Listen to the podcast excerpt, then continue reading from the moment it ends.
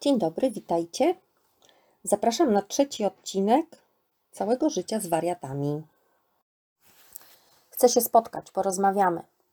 Odebrałam kolejny telefon od prawie byłego, który miał genialne pomysły dotyczące naszego rozstania, podziału majątku i dzieci. Po moim odejściu twierdził na przykład uparcie, że skoro podziałowi podlega majątek małżonków, to można podzielić też potomstwo. Zatem ja mam wziąć igę, on zabierze rafcia, jakby nasze dzieci były meblami lub kryształami na półce. Po co mamy się spotkać? Bo musimy uzgodnić wiele rzeczy. Okej, ale po co spotykać się z kimś, kto ma problemy psychiczne, bo woda wyżarła mu pół mózgu i stale utrzymuje wymagany poziom alkoholu w organizmie, twierdząc przy tym uparcie, że nie pije? Nie chcę się z tobą spotykać. Będę o 11 na ławce za blokiem. Rozłączył się. Zawsze tak robi z obawy przed podsłuchem założonym w jego telefonie przez tajne służby. Bo jakby co, to przecież bardzo ważna persona jest, a może i szpieg nawet. I na pewno są osoby zainteresowane wszystkimi tajemnicami ujawnianymi przez niego jego prawie byłej żonie. Och, czasem mam ubaw popachy, słuchając tych jego teorii spiskowych. Czyżby schizofrenia? Zeszłam z Wickiem, nie mówiąc nawet dzieciom, że ojciec jest na osiedlu. Skoro wystąpił do sądu o uregulowanie kontaktów z nimi, chociaż wcale ich nie utrudniałam, to będzie je widywał tylko w wyznaczone dni.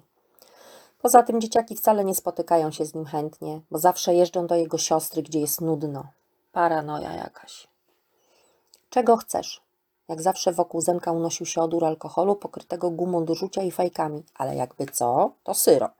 Lekarstwo na każdą chorobę. Słuchaj, wyjeżdżam. Zobaczyłam obłęd w jego oczach. Nareszcie, a dokąd? Na Ukrainę i tam mnie zabiją. Parsknąć czy nie parsknąć? A jednak nie mogę się oprzeć. Jak ja mogłam żyć z takim mitomanem? Śmiej się, śmiej, ale jak zginę, to pamiętaj, że jestem zabezpieczony. Zostawiłem testament w czterech egzemplarzach u czterech osób. Jeśli coś mi się stanie, to one będą wiedziały, co zrobić. Chcę zabezpieczyć dzieci, a wykonawcą testamentu będzie mój szwagier. Hmm, jaka niespodzianka.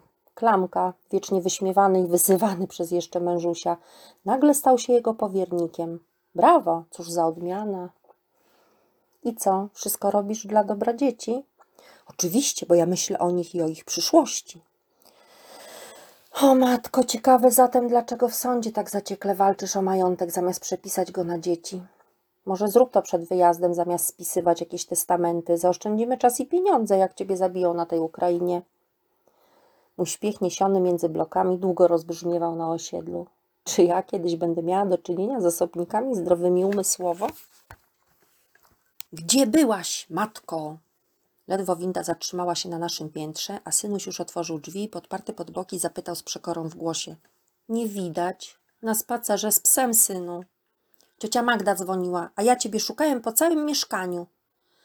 Nasze mieszkanie nie jest, zdaje się, na tyle ogromne, żeby mnie zbytnio szukać. Chyba nie myślałeś, że schowałam się w szafie przed wami. Oj tam, oj tam, odzwoń do cioci Magdy. Koniec rozmowy z rodzicielką. Komputer przecież czeka. Dobrze, że już nie jest na etapie Tibi, bo wtedy t-shirt z napisem Będę bronił Tibi krzesłem był jak najbardziej na czasie. Teraz przynajmniej zdarza się kontakt wzrokowy. No cześć dziubasku, dzwoniłaś, co tam? Odezwałam się radośnie do Magdy. Tak, dzwoniłam, ale ty jak zwykle gdzieś łazisz zamiast dzieci pilnować. Też cię kocham. Mam problem z kamą. Magda umiała znaleźć sobie problem. Jaki znowu problem? Przecież to dziecko nie stwarza problemów. Nie uczy się, przestała się uczyć. Dało się wyczuć lekką histerię. Co to znaczy przestała? Ma same jedynki albo chcą ją wyrzucić ze szkoły, bo podpaliła w kiblu dziennik? O nie, Baśka, oszalałaś? Magda się oburzyła. Opuściła się w nauce, no i nie wiem, co robić. Smutek i troska przebijał z głosu Magdy. Okej, okay, nie ma zatem jedynek, to ma dwóje. Nie, czwórki ze trzy jedną truje z matematyki. Ale na koniec roku są egzaminy gimnazjalne, rozumiesz?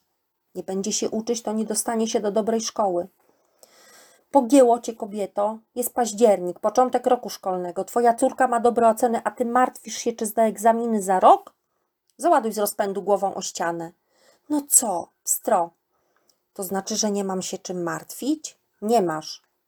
I będzie dobrze z kamą na koniec roku? Będzie, oczywiście. Uff, uspokoiłaś mnie. Wiedziałam, że jak z tobą pogadam, to powiesz mi prawdę, denerwować się czy nie. Kiedy wpadniesz na kawę?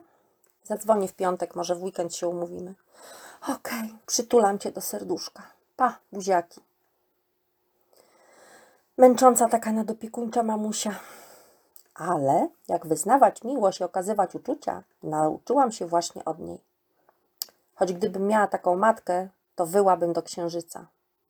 Zagłaskałaby na śmierć na bank. Moi drodzy, to już koniec rozdziału trzeciego. Mm, Chciałabym tylko dodać, że y, wzmianka o Ukrainie y, nie ma nic wspólnego z dzisiejszą sytuacją i z wojną, która tam się toczy.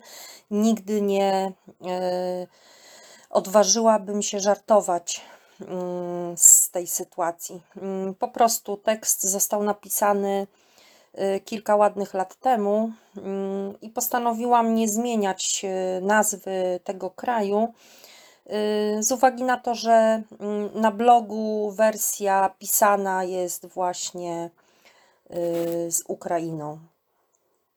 Dziękuję za słuchanie. y, Zapraszam do komentowania i mam nadzieję do usłyszenia. Pięknego dnia.